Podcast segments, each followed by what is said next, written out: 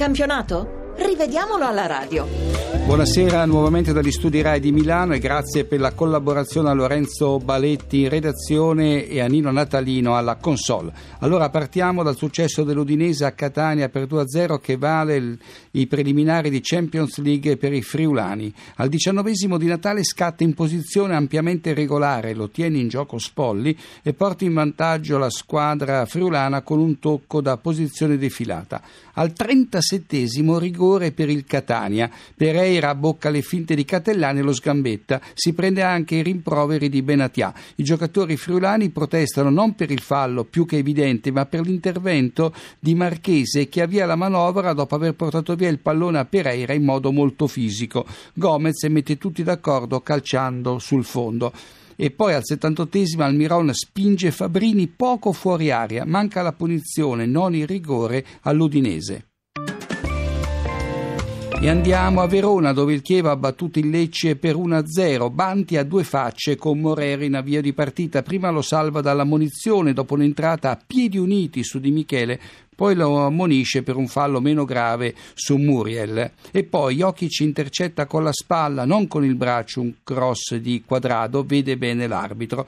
Al 57 siamo ancora sullo 0-0, azione sospetta nell'area del Lecce, Di Matteo in scivolata intercetta con il braccio un cross di Sardo, tocco involontario secondo l'arbitro Banti e per la distanza ravvicinata e per il braccio vicino al corpo, d'accordo con lui. Vace che porta in vantaggio il Chievo al 70 77 ma il Lecce contesta l'intervento di Sardo che si scontra con Di Matteo nella fase iniziale dell'azione. Di Matteo è costretto a uscire, ma Sardo arriva per primo sul pallone e il contatto a velocità normale non appare falloso. Il Lecce resta in 10 espulso Carrozzieri che entra come un treno su Terò senza interessarsi minimamente del pallone.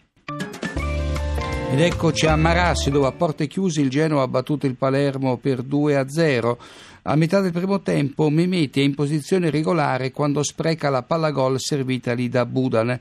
Nello scontro con Fressi fa male e viene sostituito. La Moviola dà ragione all'assistente Stefani che segnala un fuorigioco di Gilardino e cancella una buona occasione del Genoa. E infine regolare le posizioni di Rossi e Gilardino nell'azione del vantaggio rossoblù. Subito a Roma, dove la Lazio ha battuto l'Inter per 3-1, due episodi. Michael, marcato da Ledesma, finisce a terra nell'area laziale. L'Inter reclama il rigore per un contatto di poco conto. Questo nella prima parte della partita. Al 45esimo la situazione si ripete con Ledesma che manca il pallone e stende Michael. L'impatto è proprio sulla linea, specie con la gamba sinistra del centrocampista nerazzurro. Ci sta quindi il rigore assegnato dall'arbitro D'Amato al all'Inter nonostante le proteste dei naziali. Dal dischetto Milito supera Bizzarri.